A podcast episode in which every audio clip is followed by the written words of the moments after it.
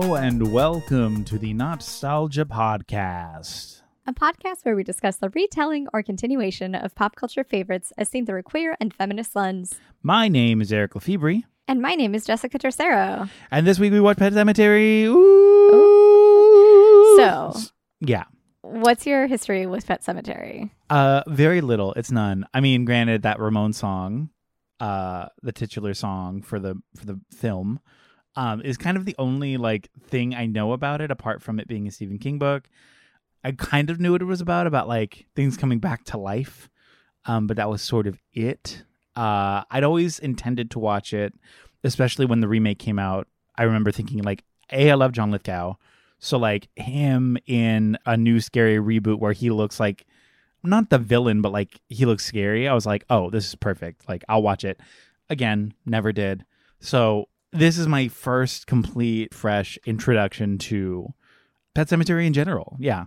How about you? Do you know anything about? the Did you know Um, anything about this before? I think I watched this at some point, but The like original? I don't remember it. It was very, yeah, the original. And it was pretty forgettable. Or I've seen like parts of it, or I knew what it was about ish, Yeah. right? yeah. Um, you know what? Maybe I just watched Frankenweenie and thought that I watched this.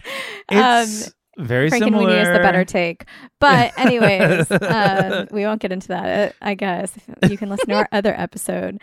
But we had tried. So when we first started this pod, it was like episode ten or something. We were going to try to do this one. And I had watched the entire first movie and had to stop. And I said, Hey, can we not do this? And it was because one of my favorite dogs in the world had just passed. And it was really hard. I, I, Luke dog is the greatest. And I baked him birthday cakes and everything. So it was like, it was a little bit too, you know, even though it doesn't really have to do with church or the, you know, the, the cat or But- anything, like, it was still like, I need a break from this. Yeah, it's still So- it's still pet death, which is like hard. So 100%, yeah. Totally. I mean, again, that's part of my hesitation from like getting into this. Where like, even though that's not like any recent trauma that I'm experiencing, it's still just like I don't know if I want to. I don't know if I want to watch it yet, yeah. but But we did it though. We so this did. is I've actually seen the first one twice now because I rewatched it. okay. Um, Stan, Uh, uh, biggest fan in the um, world. I Stephen re- King is didn't- shaking. I didn't remember it, so I was like, okay, I guess I have to rewatch this. Um, but uh, and then the new one, I didn't even realize there was a new one. But I also love John Lithgow, so I was like, okay, Okay, did you ever watch? Did you watch Dexter? I did watch Dexter, but only up to season two. okay, the Dexter heads in our fandom. Let me make sure that I know exactly. Uh, I think it was season four. Season four. Okay, John Lithgow is a main in season four of Dexter. Dexter as a whole. Oh, Some of it was interesting. I feel like most of it was not great, but I was watching every season up until the last. Um, season four is, I think, by far my favorite. Um, he plays the main uh, villain, and I have never seen better acting from him. really? It was so chilling, and it's it's been so long. I watched it when it aired, which was what like 2007 or something. But he is so chilling, and there's like a couple scenes where it's just like it's it's wild. So he, I love John Lithgow, and I mean obviously everything he's done. But when he was in Dexter, he was so good and so scary, and Jesus Christ, chilling, so so so so so good. And I loved that he was in this, and that was a big pull for me of like getting or wanting to watch the remake. Yeah, I will say that's what made me kind of excited to watch both of these movies. So the Yeah. first one we have um Herman Munster, right? Yeah, At which like he's like the quintessent like his voice is like just so quintessentially burned into my brain. literally. He's delightful. I love him. And then uh, we have Tasha Yar from Star Trek, Star Trek The Next Generation. Before Worf was introduced as a security officer, it was Tasha, and she got killed in like the worst fucking way. And I think it was something. Uh, I think she wanted more money or more screen time or more like development, and the writers were like, "No, boom!" And then they like killed her in No like this really it's pretty iconic how and like fucked up how she how she was killed. But I was like, cool, it's Tasha. And it was also so cool because she was a woman as the head of security, kicking ass. Like, so I was Yeah. like, fuck yeah. She And was the mom. she was the mom. Yeah. Okay. See, because I know her from Dante's Peak. I don't think I've seen Dante's Okay. Peak. It was such a seminal piece of cinema for me growing up, being like a child. Um, it's scary. It's just a doomsday movie. It was like around the same time as Armageddon. There were like three other volcano movies at the To- same time too. To- it was like Total Impact, Armageddon, Dante's Peak. Like, oh, there was this whole There's like a- another volcano one. Yeah, but like a whole a whole slew Yeah. of catastrophe, disaster action movies. I mean, that one was just really sad because there's an iconic scene where like they're stuck at their cabin in the woods and the lake turns to acid because of the volcano. And in okay, order to like you know what? Maybe I did watch this. in order to like save She's a dog or something, the grandma ends up like wading into the water to like save them and you remember this. yeah, you Oh like watch her dissolve in the acid as a means Oh of self-sacrifice. God. Super terrifying and devastating, very very sad. But I believe she plays um the mom in uh Dante's Peak. Okay. I'm obsessed. Yeah, that Yeah. that was like so watching both of these I was like I love them. And that Yeah. was just kind of as far as it went. But we could get into that. Do you want to get into it? Should we just do it? let's just let's just go. Okay. I'm so I'm so on board.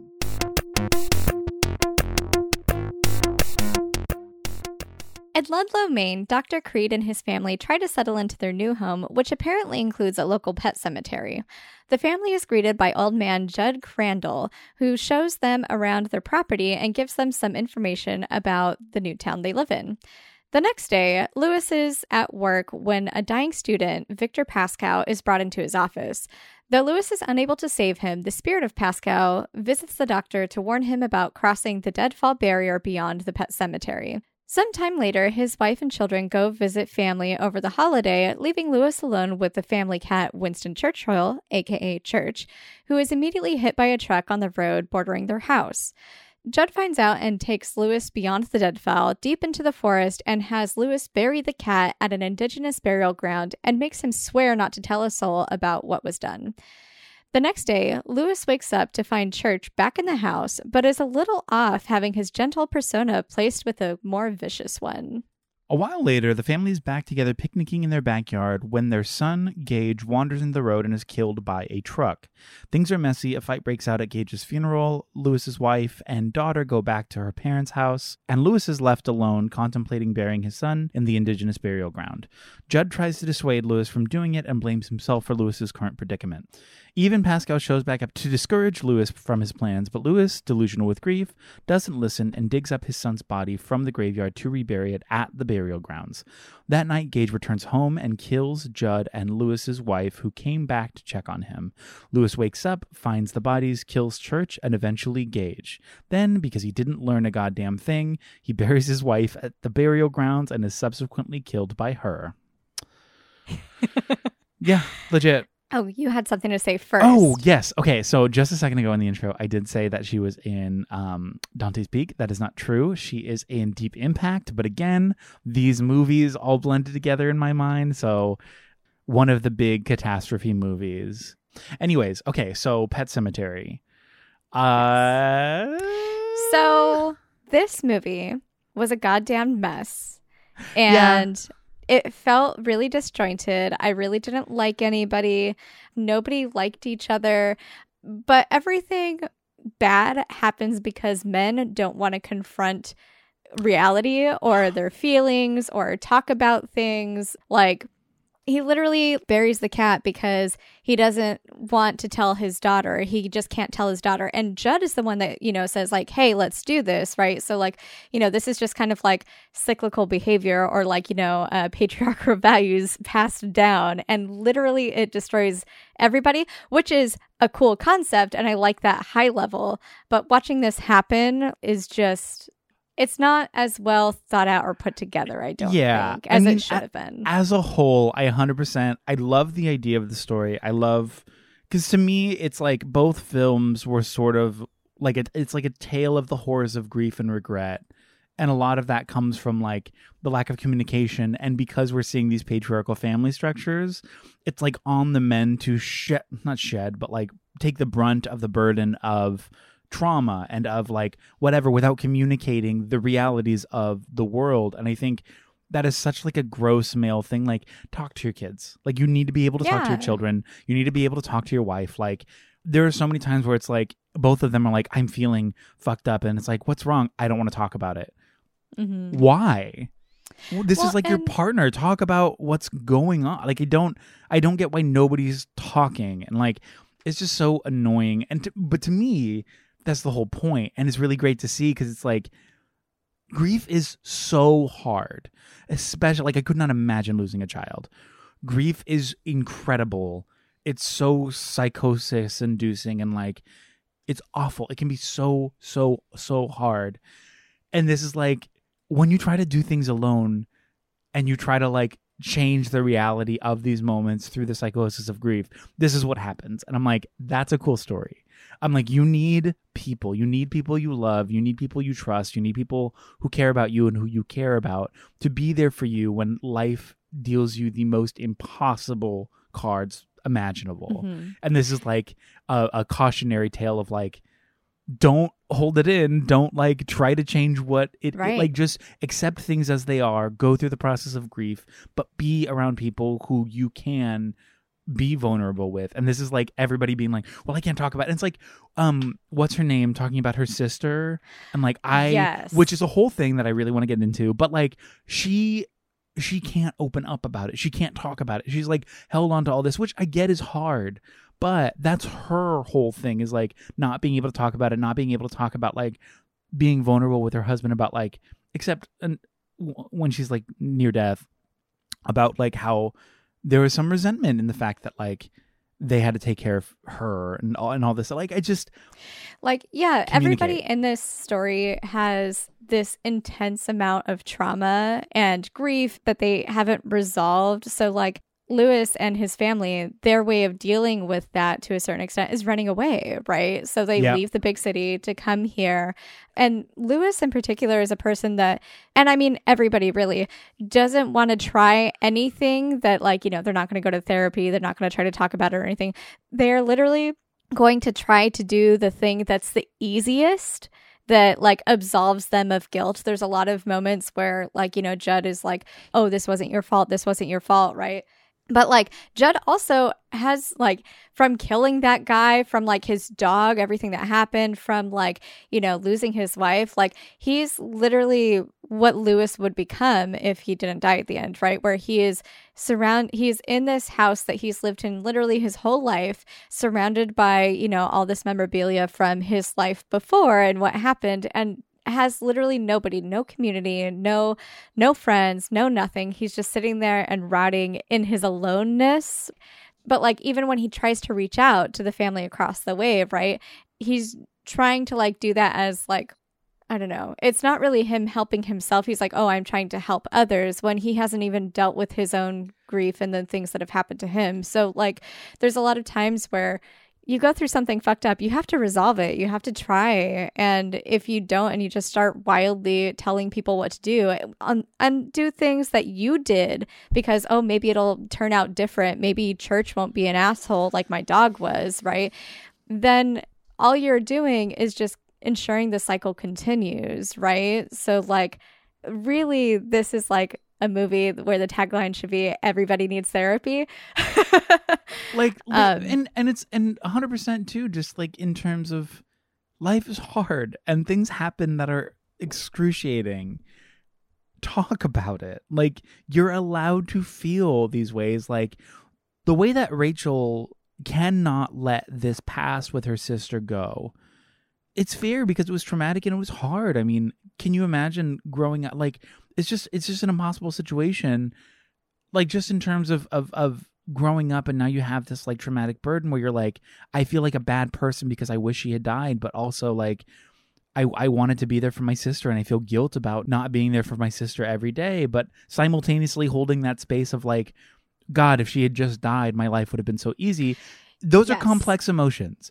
You're allowed to feel them but she girl 30 years later like like i don't know and i know it's hard but you gotta like you gotta for you gotta talk about stuff and forgive yourself and like communicate. Literally go to therapy. Like literally talk to somebody. It's so to me it is wild that this movie ultimately is just talk about your feelings. Literally talk about your feelings.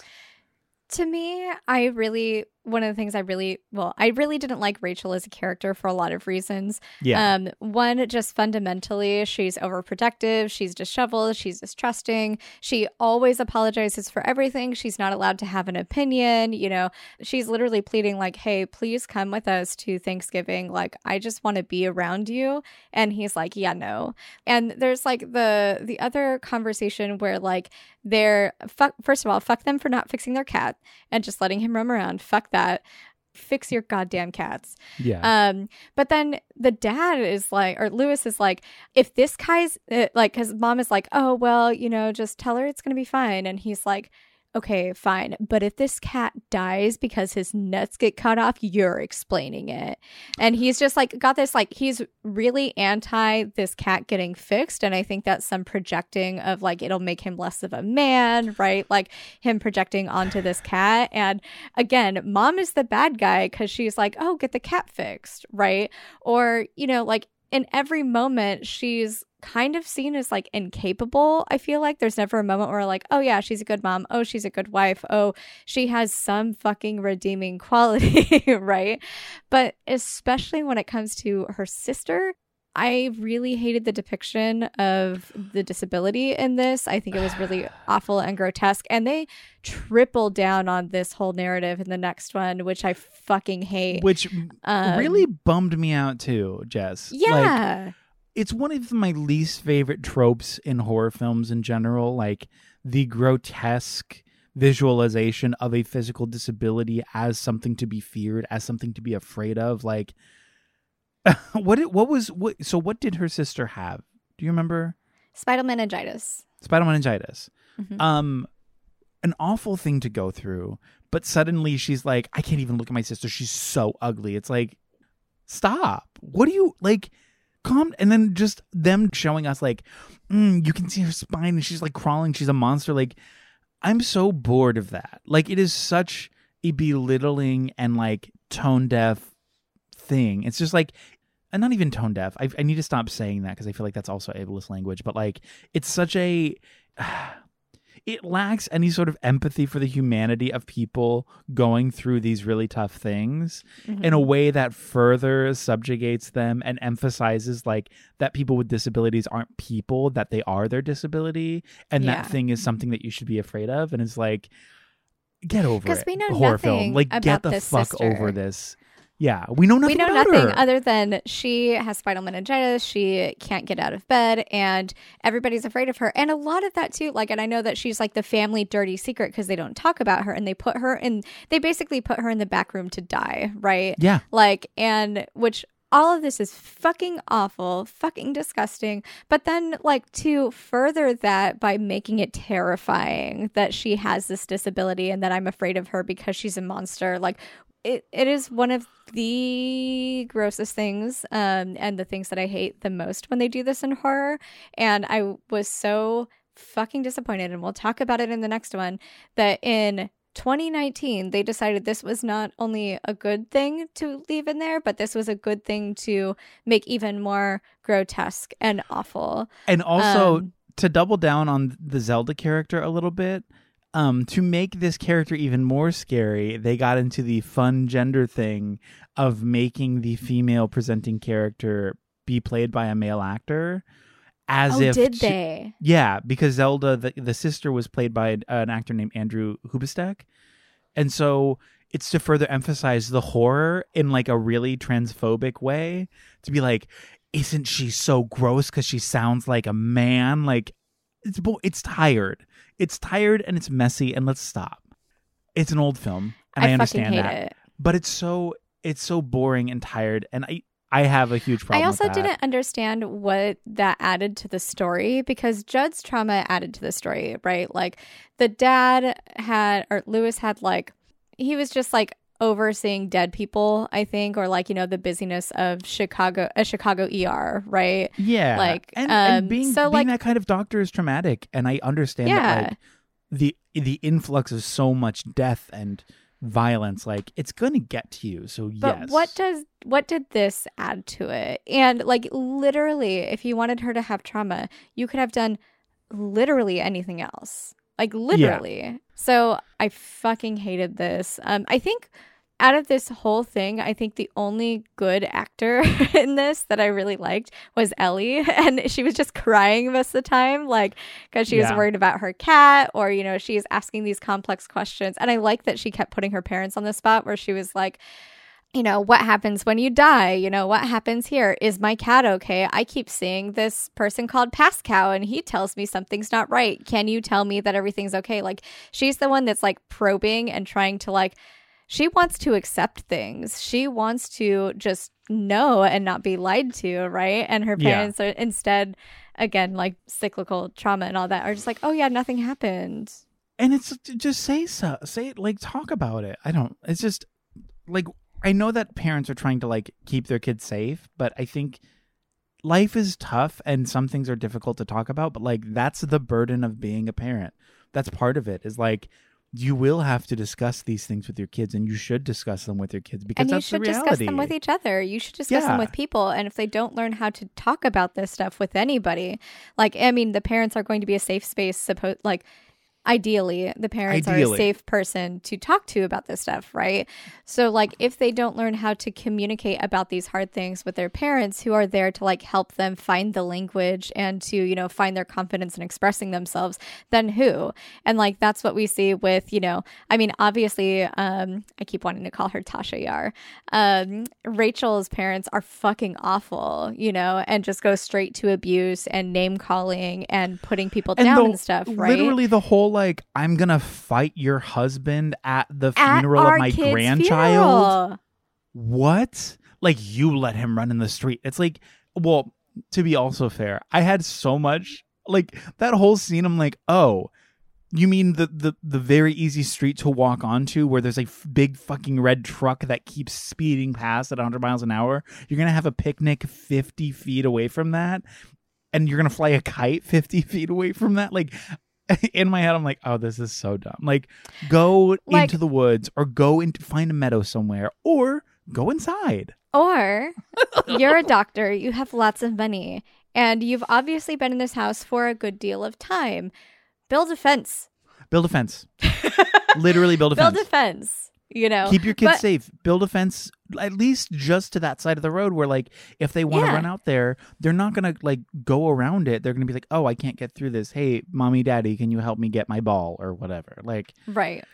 oh my god. It's just so it's it feels like these parents are so helpless and bad at being parents because they don't know how to be themselves. They don't know how to be there for each other and they don't know how to and it's one of those things where like the, the restricting of information automatically imbues that information with a level of shame. So it's like they're so shameful and they're so like hurt and distraught and they're like my life is so unique because I have these traumas. Babe, it's not unique. We all go through a lot of stuff and that's not to diminish that, but you need to fucking talk about it and you need to be able to talk about it so that way you can be a good communicator for your kids because they don't know. You're teaching them that it's bad to talk about stuff and that is bad parenting. You fool.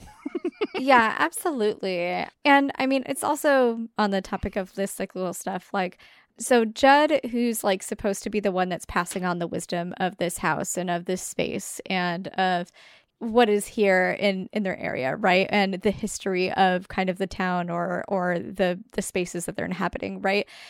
The way that he talks about men and women really bothered me too, where he was saying like you know the iconic line uh the soil of a man's heart is stonier and he kind of uses that to absolve them and to be like oh well you know we're just a little bit harder and we're a little bit rougher and it's harder to get down to us right?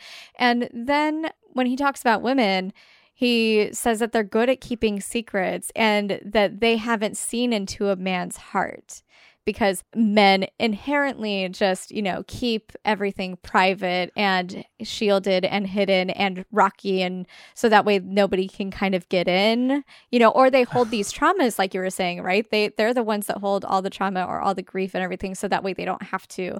But like, I don't understand where the women keeping secrets and then them not seeing into a man's heart where that intersects. Um, because and I don't like any of that that language at all. It's so boring, Jess. This like gender roles are so boring. They're so boring. Like, well, men are just this way, and women like shut the fuck up. Do some work. Like literally in what you just said. Well, men are just this way, so I'm not going to try. Meanwhile, women should do the work to get to me because I'm just this way, but the women can change to make sure that they discover who I am because that's just me and you have to do the work for me. Men are so lazy and that idea of like I can't change because all men are this way. Bullshit. It's boring and it's fake and it's a lie and it's it's it's silliness. It's silliness that you've been fed. It's silliness that you've been told. Unfortunately, that is the case. Do some work. Like literally Mhm. do any amount of work and understand that like no matter how you present in this world, you still have to like work on yourself to be a better person. Like spend some time on learning shit. It's so I I agree with you. That language is so bogus. And in this, was just like, ugh, whatever. Like, get out of my face. It's just, it's boring.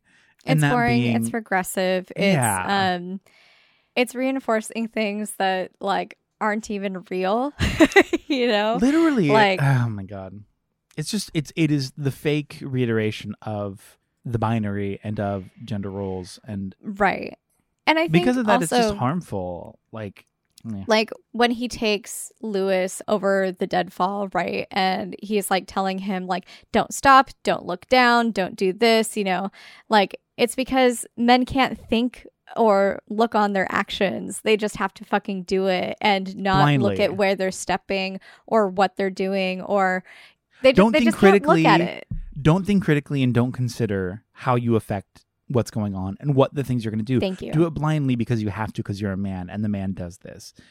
Um this also dips into the conversation about the way that like indigenous, not lineage but like indigenous lore plays into this movie which yes. I think there's a level of recklessness, especially coming from a white person and white people in a story about whiteness, about like the lore of native, like ethereal concepts.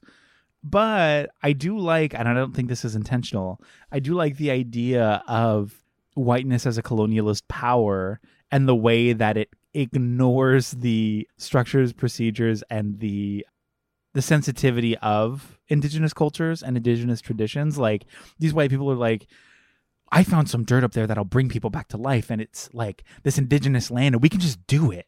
It's like, okay, yeah, that's whiteness. like you, you're just no one's there to stop you, and even if they were, you wouldn't stop.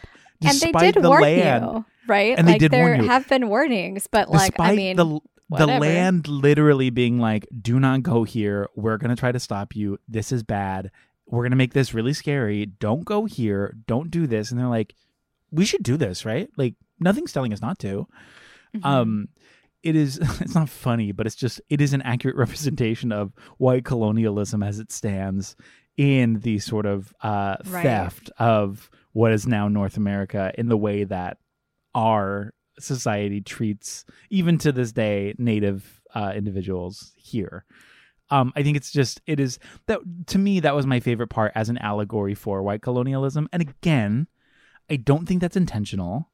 I don't know Stephen King's intentions. I've done very little research on this because again, this is my first time seeing this film, and I know it's based on his book. But I do think that there is a recklessness, especially in the idea of like magic or in like um, the mysticism of like non-white cultures i think just in general has been like In a general. movie trope for a long time and, and- it's used so recklessly. yes And so to me, it it's not a commentary on white colonialism. I mean, it real it literally is white colonialism at work, like in the establishment of the story, disregarding sort of native tradition and like the reality of what some of these traditions were and not really looking into that, just using keywords and like being like, oh, an ancient burial ground. Okay. He stumbled accidentally, and this movie stumbles accidentally into a really funny allegory for white colonialism. And that to mm-hmm. me is the best part. Uh, because it's like, yeah, of course. Like, that's, don't do that. Like, leave that shit alone. Stay home. don't go do that. Like, you thinking that all of this land, everything that is here is for you, is the reason everyone died. Because you don't know how this works. It is not yours. You disregard everything about this all the signs telling you don't do this don't do this don't do this you're like well i can do this um you're a problem and no offense but you deserve what you get i mean truly right like yeah. this movie everything sucks. Everything sucks. Uh, I don't know how much more I can say about this because this movie also like wasn't really deep. It was pretty surface level on a lot of stuff, and I think that some of these yeah. conversations that we're having are maybe reading into it a little bit, which like stories matter and whether intentional or unintentional you know the ideas and themes present in stories is important and impactful but yeah, I I mean, I just I don't have a lot more to say about this made I have for TV a, movie. I just have a couple more notes. A, I love laundry chutes and I miss them. B, when he was getting in the tub, I legitimately thought that they were going to show ball. They did not, but I thought they were. They did not. Um, love the incorporation of the truck driver singing the Ramones' Pet Sematary song. yes. Love diegetic music in film, especially when it's like the titular song. He's driving by the Pet Cemetery singing like "I don't want to be buried in a pet." So it's just like it's great, it's cute, I love it. I love the truck idea of just like that being scary thing. It's in the next one too, and it's a big, it's a, it's a yeah. huge part of the story. Scary as fuck because that is so terrible. Like just that is a real real idea of death. So scary. Car accidents, cars are insane. Big cars are so scary. And ugh, I love it. I love that part of this movie. Um winner line of the film when she's calling him, she's at her parents' house in Chicago. She's calling him to be like, "What's up? What are you doing? What's going on? Should I come back?" And he's not answering her mom is like, he probably went out for a hamburger or a chicken dinner. You know how men are when they're alone. what? So ah. good. Oh, you know how men are. He's probably out getting food. Like it's just it's it's like you know a, how men are. go, he went out for a hamburger or a chicken dinner. You know how men are. Love it. It's such a it's such shade. It's such like a it's such a dig. Like it means nothing and it's so funny and it made me chuckle. So, winner, winner, as she said, chicken dinner.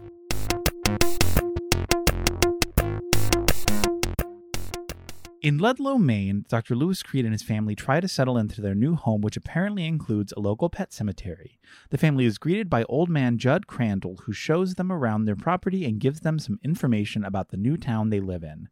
The next day, Louis is at work when dying student Victor Pascow is brought into his office. Though Louis is unable to save him, the spirit of Pascow visits the doctor to warn him about crossing the deadfall barrier beyond the cemetery. Sometime later, his wife and children go to visit family over the holiday, leaving Louis alone with the family cat Winston Churchill, aka Church, who is immediately hit by a truck on the road bordering their house. Judd finds out and takes Louis beyond the deadfall, deep into the forest, and has Louis bury the cat at an indigenous burial ground and makes him swear not to tell a soul about what he has done. The next day, Louis wakes up to find Church back at the house, but is a little off, having his gentle persona replaced with a vicious one. A while later, the family is celebrating their daughter Ellie's birthday, who wanders in the road when she sees Church and is also killed by a truck. Things are messy. Louis's wife, Rachel, struggles with the loss of her daughter and guilt over killing her sister. Gage has visions of the very dead Pascow. Overall, it's a lot of turmoil. Rachel and Gage go back to their parents' house, and Louis is left alone contemplating burying his daughter in the indigenous burial ground. Judd tries to dissuade Louis from doing it and blames himself for Louis's current predicament. Even Pascow shows up trying to discourage Louis from his plans, but Louis, delusional with grief, doesn't listen and digs up his daughter's body from the graveyard to rebury it at the burial grounds. That night, she returns home and everything is fine in a fucked up way until Rachel and Judd get involved. Ellie, feeling unaccepted, kills both of them, knocks out her dad, buries her mom in the burial ground, then comes back to kill dad and bury him. Then the whole family comes back for Gage, who was left alone in the car. So they took some twists. They did some turns here. Before we Um, like dig into all of the bad stuff about this, I do want to say that I felt like the film flowed a little bit better. It was much better connected. Um, I liked that the family felt actually intimate, like they liked each other. I liked the introduction to the cemetery a lot better.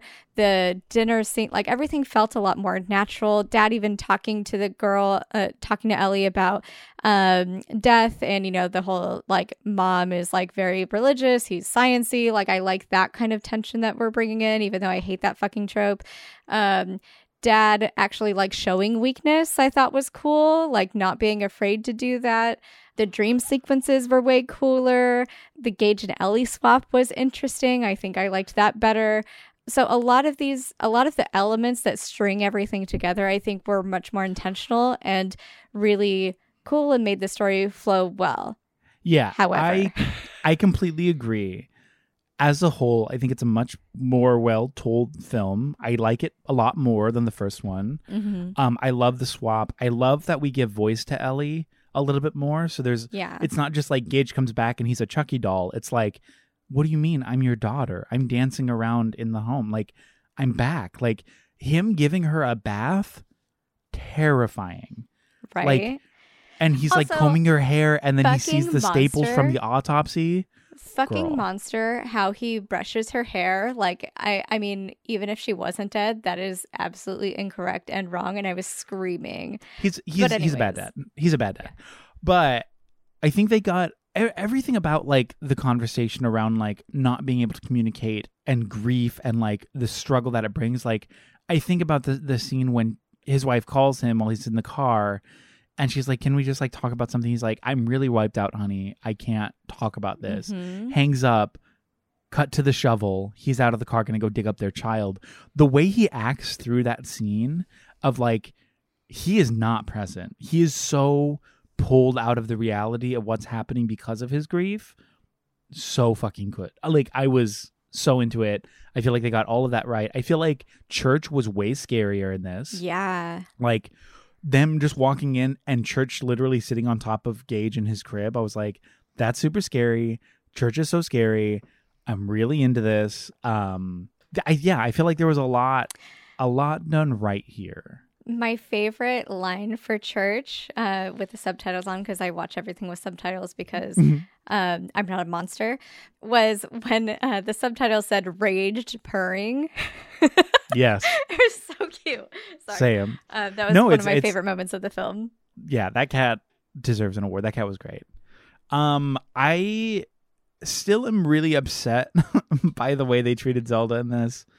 Um, Because she like, was so much more a part of the movie, right? Like Which before it was like, oh well, my sister died, and she, you know, and I maybe, and in in this one, she's a pivotal point of the story to the point to where mom is like hearing her on the roof and in the walls, and then mom also kills Zelda is the reason why Zelda died because rather than she was so afraid to go and just see her sister that she gave her food in the laundry chute, making her sister who's bedridden get out of bed to try to get her food to sustain herself and be alive. And then her sister literally fell down the uh the laundry chute or you know, was it a laundry? Yeah. I Fell think, down. I think it was like a dumb waiter. Yes, that's right. Fell down the dumb waiter and died, just blood coming out of that thing. Like, So, fuck that. so to me, I will say, I like that they made. Not I like like in in a story about trauma and in a story about regret and in a story about not being able to communicate and how that eats away at your soul. I think making her be the reason her sister died is so much more compelling True. because it's like I'm literally the cause. It's not like we let her die. It's literally I did something that caused her death. I catalyzed her death. That makes it so much more severe and it makes the stakes so much higher. And that idea, obsessed with. But they literally turned her sister Zelda from a from a a, a bad memory into a monster in the attic. Like Right. by making the sounds creaking, crawling, like she's literally a monster who's going to come and get you. The memory of her is this monstrous, grotesque thing to further enable the conversations around monstrifying people with disabilities and making people with disabilities scary, which is just gross. Like it's the big no from the first one and they literally tripled down on it like what if we made her like contort like the girl from the ring and she comes down and she's like lifting the thing and like there's blood and she's like i'm your sister like stop we don't we really don't need it like we can know that she killed her that's enough like Yeah. you don't have to make absolutely. the sister the monster.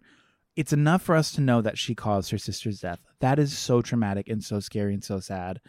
That is enough to get us to empathize with this mom. And Like- again, the way that that she views her sister as a child is, you know, also how her parents view it too, right? Because they aren't being loving, they're not being, you know, they're also terrified of her. Everybody's afraid of her just because she looks different, right? Because she has this disability and she's literally locked away in the attic, right? And I agree with you. I like that rather than maybe being absolved of like, you know, her part or like, you know, wanting her sister to die, like it was very intentional like no, your fear and inability to accept her as who she is is what caused her her death. You are directly responsible for this.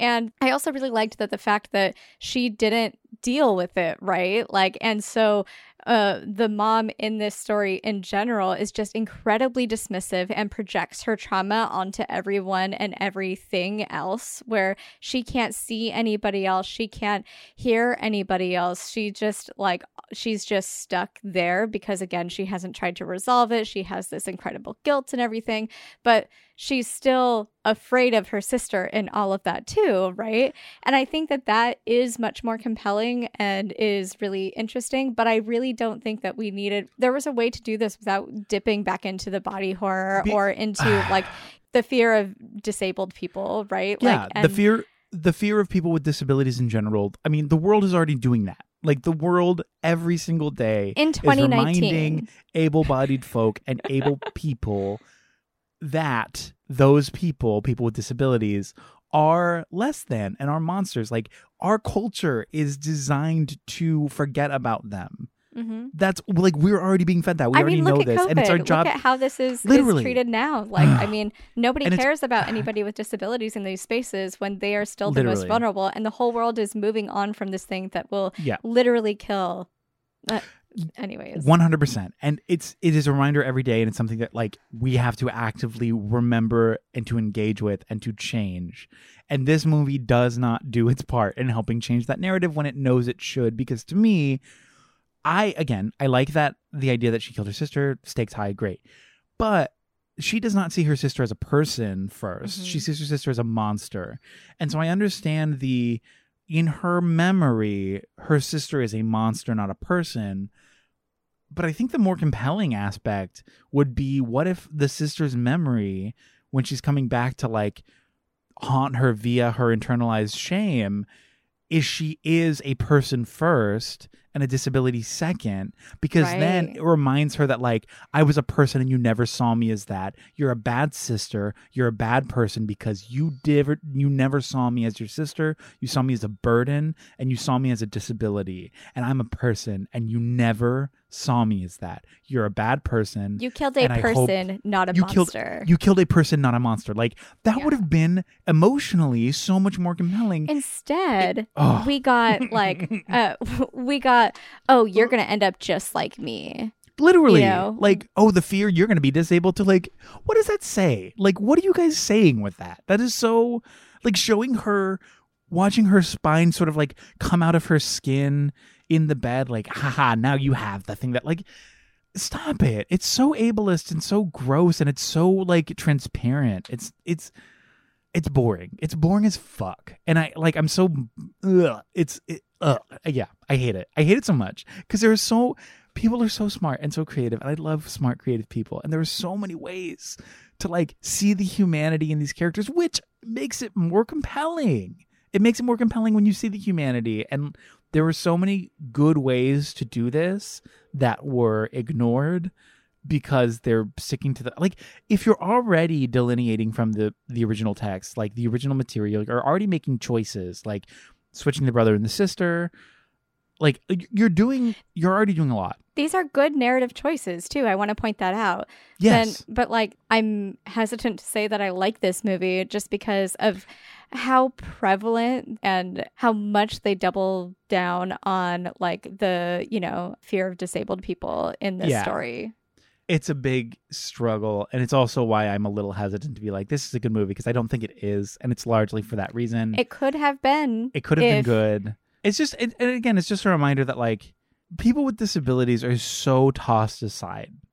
They're so forgotten. They're so, they're disregarded by society every single day, and it's like, it's just it's gross. It's just a. Gr- I mean, granted, it's a nice reminder to be like, oh yeah, like this is in the the shit we consume. Like even if we're not paying attention to it, it's like it's there and it starts to become ingrained in us, and that's why people just ignore it. And it's also And part I- of the you just talk about stuff. Part of the problem with this too, I think, is Louis's reaction to her talking about this, um, and this is something that non-disabled people do too, right? Where they're like, "Oh yeah, I get how you're afraid. It's fine." He says, he still says the line where he's like, "Your parents never should have left you alone with her," where it's like, why? All she she has a disability and she just you know needed some help. That's it. So it's too much to ask because it's scary or you know like i just i have a big problem with that. Like again he's trying to like absolve her of her guilt. It's like oh well she died because she deserved it is basically what he said you know Yeah. and that's again we're talking about like this group of people that is just left out of every conversation and is often the subject of these sort of fears or you know like especially in horror. And it it I mean, that we're- line we're ta- really bothers me too because her dad is a doctor. Like i mean louis is a doctor right? He understands this is a medical condition. If anybody is sympathetic to someone with disabilities in the story it should be louis but instead as a doctor which you know i don't think the story meant to do this but i think this is really a, a good sort of theme is like doctors also don't give a shit and think that they deserve to die. But the story didn't mean that but that's what i you know. But it, but it's but it's a, it's inherent bias. Like and that just it reeks of the bias of a lack of empathy and a lack of of seeing people with disabilities as people. And and Mhm. it, it came through accidentally. In the same way that the first one there's the notion the conversation about like white colonialism like that's not intentional but because of the bias of its creators it's there. Similarly with this these people do not care about people with disabilities. And so in the story of course some of the characters are going to be a little bit ableist because they're written by people who are also totally ableist. ableist you mean You know what I mean? like it's Well- just going to happen because that's coming from the mind of somebody who does not see people with disabilities as people.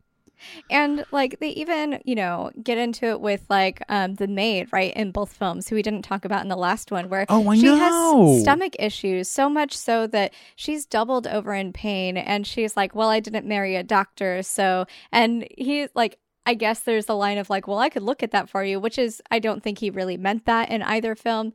But like, she's literally in so much pain. And because she's in America, she can't go to the doctor. She doesn't have that sort of access. And so she just has to live with this pain that has ultimately, like, from what we know of this character, stopped her from going anywhere, doing anything, having a life, having relationships, having personal relationships, right? She's just a person that has a medical problem that, you know, society just wants to go away. She's a maid that nobody gives a shit about. And so when she kills herself, nobody cares. Nobody even really talks about it. It's just for the viewer. And like, so we're still talking about like, who do we see as people and who's deserving? And that's also, you know, It also it like quietly dips into like privatized healthcare and the experience of being a non-native capitalism American and, and wealth. capitalism as it stands and how like existing here without the privilege of having been born here is just so ostracizing and in some cases a death sentence because you can't you can't receive help And in the in same way, cases. they didn't this is not a commentary that they meant right? I mean Yeah, this woman it is just- literally doing their laundry and doing their chores for them Yeah. and they could care less about her. He's a doctor. He has drugs at home. Just give her give her some pain meds you know? Like i don't understand why that needed to be there especially if like it wasn't such a big conversation, you know, like, you know, if it wasn't being intentional with what it's saying about, you know, privatized healthcare or classism or, you know, people with disabilities or anything like that. It's just there because why? It doesn't add to the story. Yeah. It just, I mean, it just makes the other characters unlikable because, I mean, it shows their inhumanity, right? Like, it's just like, oh no. Okay, let's move on. Like, did she come? She didn't know. even come back as like another spirit with Pascow, right? Like, yeah. Which also in this movie, Pascow is the only black person. Yeah. And literally, we I mean, see uh, the first time we see him is when he's dying, almost basically dead. So cool. Which okay. Was, it's it's not a cute look. I know there's an intentional like there's an intentionality behind casting black actors as opposed to an all white cast, which it was an all white cast with the exception of the one maimed victim. And the whole time we see him, his brain is like we're seeing the brutalized body of a black person the entire time, which mm-hmm. it's a horror movie, and I understand that, but like, come on, that's stupid. Like that's bad. That's that's not good. The more I talk about it, the more it's a bad movie, and it's a mess. I hated that is a joke. To to be so intentional with some of the story decisions that were made and, you know, to be intentional in helping the fluidity and things like that. I mean, every marginalized group in this story, you know, whether they're poor, non-white or, you know, uh, disabled is just shit on and like I feel like this is a story that was written by white people and, you know, white able bodied people that yeah. didn't really think about anybody else and how this was being portrayed. Because again, there are some really cool things when we pull this out and when we're talking about, you know, like you just had like an incredible idea like where you could punch this up right like bring in consultants if you're going to try to tell these stories or try to tell stories of marginalized people like have them write it or at least have somebody be a part of the conversation. Or and I know that like with a lot of these or systems, do especially when making movies, um, there are so many eyes and so many hands and so many decisions being made, but like and I know that shit moves fast. So like maybe there's not a lot of time to like spend to like punch up or reconsider or rewrite whatever. But unfortunately you do have to spend a little bit more time than this. Like I'm sitting from a place of privilege, obviously having seen it having not worked on it, I'm I'm looking at it completely as a critic. But come on, like you can't keep perpetuating these toxic stories, like these toxic tropes. Like, I mean, you can, and it happens all the time, but it's so harmful. Like, understand that this is going to be consumed by so many people, and there are going to be people out there who see themselves in this, and they their takeaway is going to be like, "Oh, I'm not a person. Like, mm-hmm. I'm a mm-hmm. monster. I'm I'm bad. Like, do you want that? Is that is that the whole thing? Because I feel like in horror, part of what makes horror so great oftentimes is like it is subversive. It is getting into the hard conversations via cinematic horror tropes. Like you're you're you're taking the concept of grief and you're making it a conversation about growth. And I mean, obviously it's going to be scary and bloody and whatever, but like that's the point of horror is that there's a lot of messaging in it that can be said through allegory. And if you're going to do this, be better at like having a foundational base of a story that you want to tell that is like meaningful and interesting and subverts the expectations that have already been bestowed on us by the world like that's the point like be subversive be interesting use person first language and like structures and and ideas and and like I mean, that's way more compelling. Like, because these these people are bad. Like, even the going back to the conversation about communicating with your family. Like, another part of this movie that I thought was really interesting. Louis doesn't want to talk about anything to anybody because he's a big strong man and he's going to keep it inside and he's just he's a big strong guy, right? Um literally after his daughter is brought back to life, he's on the phone with her mom, his wife. She's like, "Does mommy know about me?" She's like begging. Like and I know this is like the bad version of the daughter, but she's literally begging him to talk to his wife and to recognize her. Mm-hmm. And he his response is, I can't do this. She's begging you. She's begging you to talk. She's begging you to be vulnerable. She's begging you to confront your actions. She's begging you. And you say, Oh, I can't do this. Yeah, okay, big strong man, big weak baby. Come Yeah. on. Like that is so bogus. And and it's intention and that is a choice. And I'm like, yeah, that's a great choice to poke at this very crucial part of the story, this lack of communication. I'm like, yeah, cool, cool, cool, cool. But then with the other stuff, it's like we couldn't give less of a shit about Mhm. the people with disabilities and how we're making them monsters. We couldn't give less of a shit about the one black character in this movie who the only way that we see him is if he's brutalized on screen. We couldn't give less of a shit about anything else.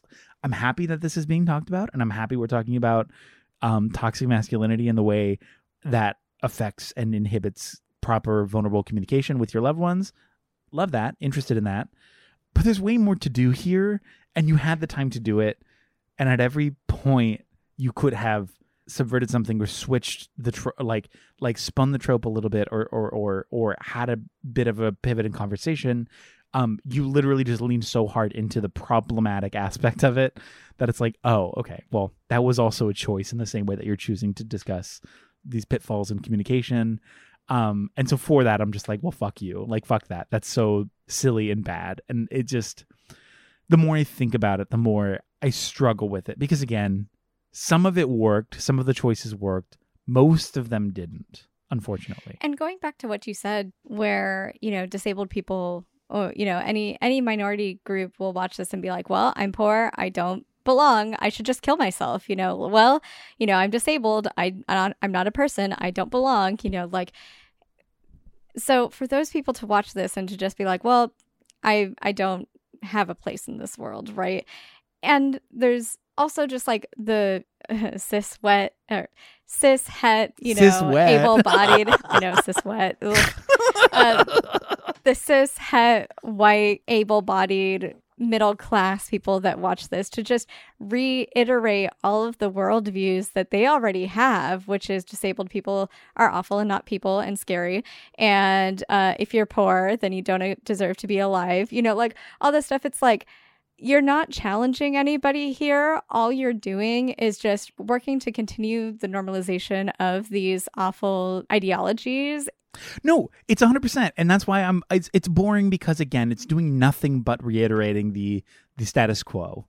And I do think the beauty with art and the beauty with storytelling is you have the ability to change the status quo with your fucking words. How cool is that?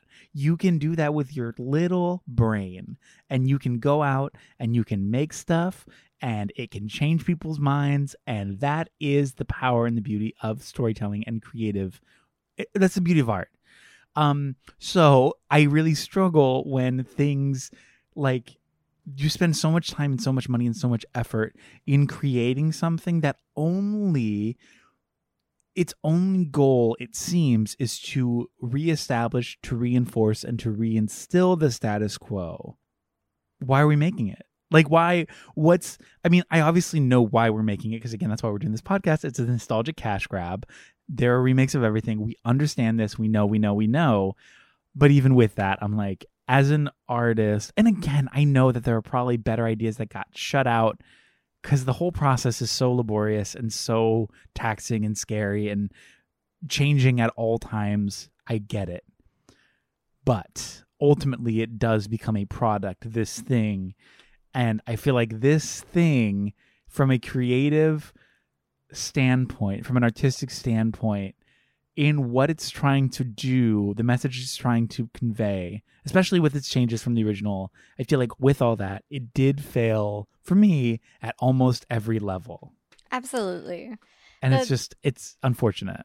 the little girl is like uh, like Ellie. I liked that in this she's trying to get everybody to see that they're bad and that their choices are bad, right? And I love Like, that. she I love that she called her mom out on like killing her sister, right? She she is not fucking around. But she's the one that died because that sort of um, honesty or like curiosity doesn't belong in this world either because you know you don't need the truth or you don't need to challenge you know the status quo or these things that are being told to you. Like so by her dying instead of gage who gage was very innocent whatever like i think it's almost more sinister that ellie died because she was starting to find herself in the world and to ask these important questions and to you know try to get her parents to be honest right with their decisions or you know, what they've done or, you know, talk about like what does heaven mean? What what is, you know, medically scientific stuff? How what is change, you know? But like You know what? I love that. Uh that is that is so right. That is so correct. Um I love it because it makes it more sinister 100% but yes literally she's like i died because of your lack of communication. I died because you did not give me the tools to to grow autonomously in this world as as a as a as a person who like sees the humanity in people and sees the humanity in the world. Because you guys tried to stifle the reality of the world. I died. And now i'm here to fuck your shit up because you guys don't deserve to live in this world either. Uh. which as an idea i love it. Right. Love um but oh god. And this is a struggle because that kind that like everything is right there. It's like right there. Like these moments are like oh they're so there. And then we like mm, no people with disabilities are monsters. You're like mm, okay like mm, how about we don't do that I love when we go through these movies and we just like find way better ways to rewrite them. And I'm like, oh my God, Eric, we should just be a consulting team and we should just rewrite these scripts for people. I want to work in this industry so bad. I want a writing job so bad. Okay. Legit though, if you're listening, like, go read my fucking scripts But I really do want uh that. I want to be a part of it. Like I love the idea. I love breaking things down. I love writing things. I love creating because like it's so fun and like you get to do whatever the fuck you want when it comes to these ideas and the way that you're like going the way that you can like communicate change through art. Oh my god, it's just so cool. And it's so overwhelmingly cool to me.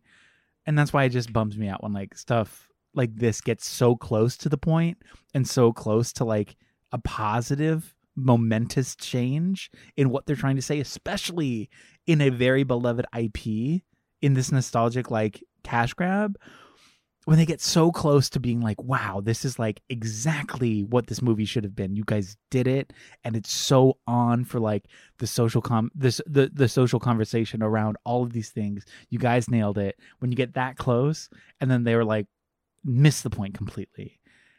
It's so frustrating because you're like, no, like, you guys almost had it. You almost did it. Um, but again, I'm just one person with one opinion. Like you are one person with one opinion, and I understand that that's not the case. But at least for me, that's how it felt. Yeah. They were so close to like really, really good moments, and they said whatever.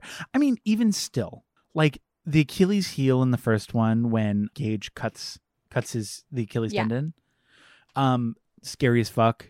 Achilles tendon horror is like one of my scariest. I saw Hostel one time and I was like, I can't do this. Um, cutting the Achilles tendon for some reason in my head is so much scarier than like any sort of maiming or like body horror stuff. That just cutting that, it makes my soul ache. Like the idea of cutting the Achilles tendon on somebody's le- Jess, it's like it is a it is so scary to me. It is so terrifying. And in this one, obsessed the misdirects when John Lithgow's in the room and they're going to do the same scene where it's like she's under the bed he like looks down at the bed we see that she already has the scalpel she's about to cut the shit out of that tendon and then he just like kicks the bed and she's not there you're like oh, yes misdirect and then as he's going down the stairs she's like haha gotcha and then like from the staircase does it and it was like every time i'm not kidding hand to screen look away like I for some I can I can view a lot of things because I understand that it's all fake. Like I get that. For some reason that the Achilles tendon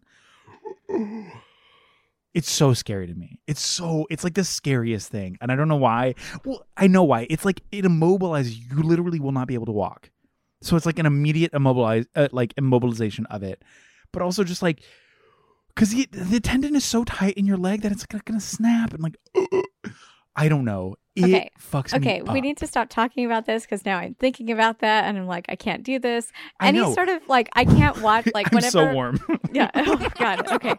Anyways, so um, this movie surface Yeah. level was more fluid, which was nice, and you know the the characters were actually characters. Uh, you know, but um, in our deep dive, I think that you know, I think we did a good job on our deep dive. Just saying. I think so too.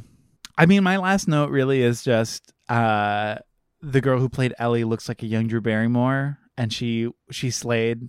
She, She did really great. did a great job. I loved her in this. Um, she was nice and scary.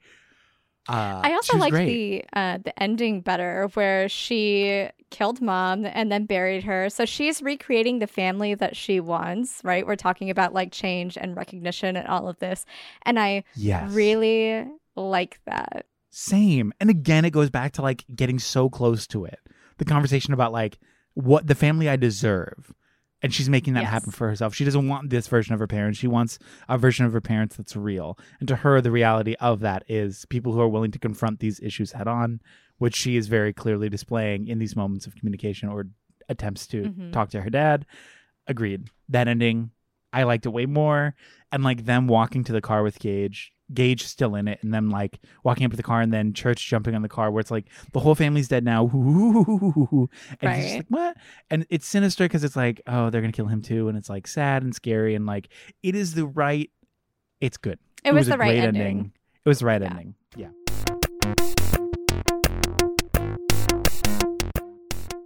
Okay, so we're back from the Pet Sematary. Eric, the Yeah. first one. Uh, who was it for? Um, the Ramones. For the Ramones, a hundred percent. They they came in here and they slayed the day with that that song. It's so good. I've never seen this movie, so like now listening to the lyrics, I'm like, of course the Ramones are gonna write the most basic shit.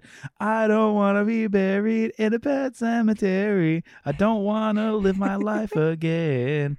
I'm like, that's literally the plot of the movie. Um, congrats, Kings. Like you did it, but it's also a catchy fucking song. Yeah. It is one of my favorite Ramones songs. So, um, to me, it was for the Ramones. Who do you think it was for? I think it was for the cat that played church because there's the moment where they're given an entire steak to like just chow down on. And I was like, you get it, cat. You get it, kitty. This is for you. Also, can I just say, I thought it was hilarious that anytime the cat was on, they had like that generic. "Meow." Um, like just the stock sound bite of a cat being mean, or like, you know, I thought that was so funny. But It's like the cat's Wilhelm scream. Yes. so that's who it was for. yeah, Um, I love that. did you like it? Um, truthfully, I like parts of it. I like the idea of it. I think I might like the book. Maybe I should like read this the actual story from Stephen King because I like the premise. I love the concept. As a movie, not really. I honestly didn't really give a shit about it. It was it was like it was fine leaning bad, unfortunately. Because I I did really want to like it. I like Stephen King. Um, this is a classic, but uh, with my present perspective, it was a little boring. What do you think? Did you like it? No, it felt Okay. so boring. I Yeah. like could not give less of a shit about anybody in this movie, even though like Yeah. literally they had me like right away. I was like Herman Munster and Tasha Yar. Yes, let's do this. And then every scene and everything that happened was just bad. I really fucking hated Louis, and he was like almost the only character in this. You know, besides Jud, who was there. You know, I don't know. I really didn't like this, and I will not watch it again Yeah, same. because it was just really boring and it felt just really disjointed. It felt very first pass. Um, it's big whatevs. It, yeah, and then like with Gage being like Chucky at the end, I was like, okay, like come and play with me, mommy.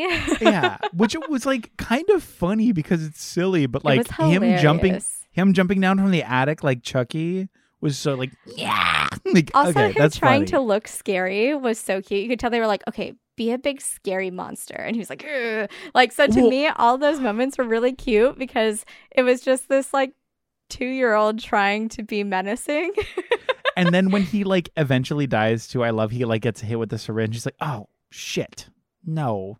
And you like watch him kind of like lay down. like walk back and he's like oh damn it you got me okay i'm gonna go to bed um obviously it's sad because he's dying but he's already dead but the acting of it was very like, oh, this guy, like this actor's so cute. Like he's just like he's just going for it. He's trying Like, to be they a big told scary him, guy, and it's You're so sleepy. You need a sleepier. nap so bad. Like, so you're gonna walk over like the sleepiest little kid, and then you're just gonna like go to bed.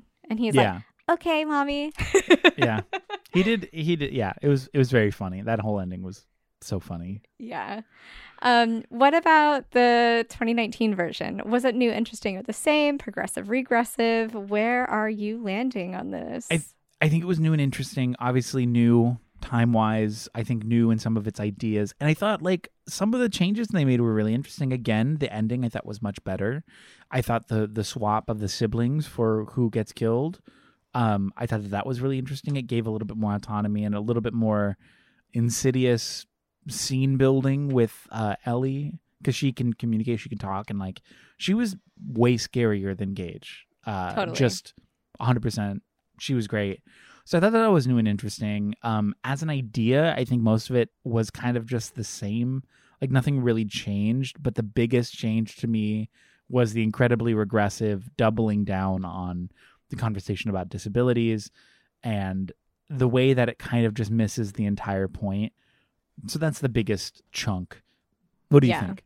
I think the same thing. I think it was new and interesting and like it was the same enough where it was the like, you know, the same premise, but like the things that they changed were like really interesting and really cool up until it you know got into the regressive things that they were doing with you know um zelda and with you know just everything that we talked about it felt like this movie could have been just you know i mean we just punched it up like literally just fix these things and it would be great um I mean, but and even if not great, it would be better. it would be better Like, right I'm sure we like it could be a, an It'd excellent excellent movie.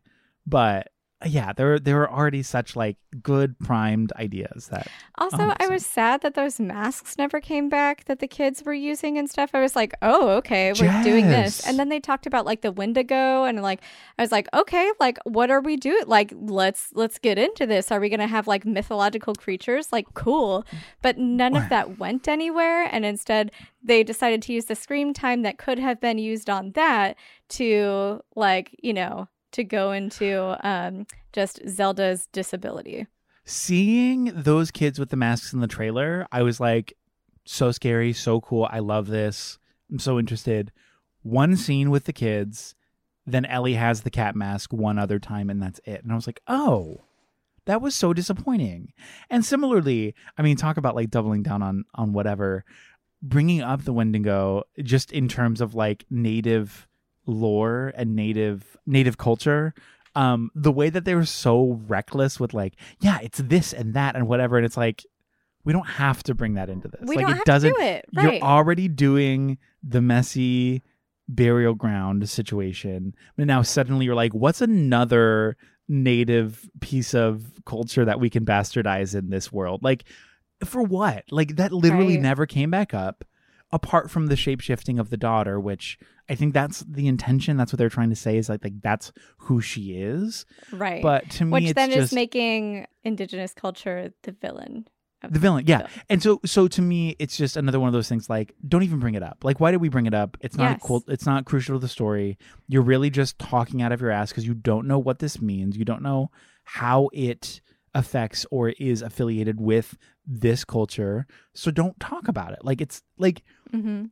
Again it's just more cultural appropriation. We didn't even get into it but i had a lot of feelings about it. As soon as he said that word i was like oh my god. Like really? Ugh whatever. Yeah. Yeah, problems. Problems. I totally feel that. Um, who do you think this was for? um i'm gonna say starcrawler the band who did the cover of Pet Sematary for Oh, yeah. this film because it gave them the chance to do a cool iconic cover for a cool hopefully iconic film unfortunately neither really hit i'm not a big fan of the cover but i think it was a great opportunity for them vibes who do you think it was for Um, I think it was for. I'm gonna say it's for the artist that made the masks. Because I feel like that artist maybe came in and was like, oh, cool, these are going to be a big part of the movie, like we were thinking, right? And they're like, this is going to be so sick. And then they just weren't. But I mean, those masks were one of the most interesting things about the film and probably like cost the most. Yeah, I liked them a lot. And I think that they, should have been in there more. Were so good. They were so good. Um, did you like it?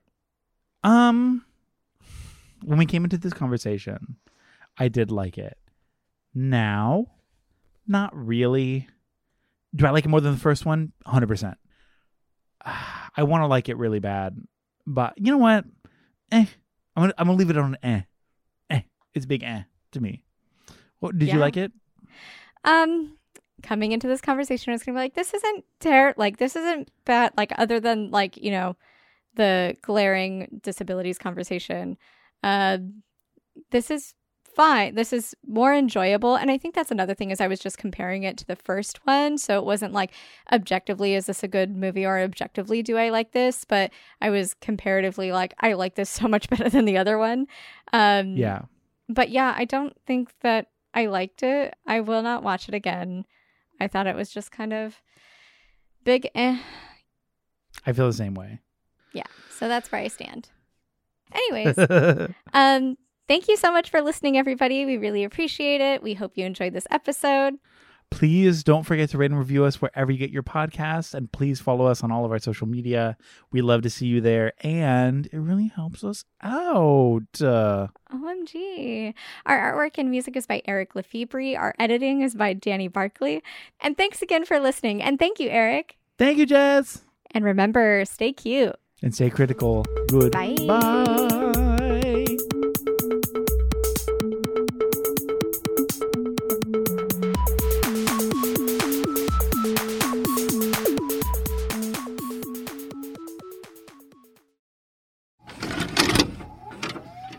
This podcast has been brought to you by the Nostalgia Network.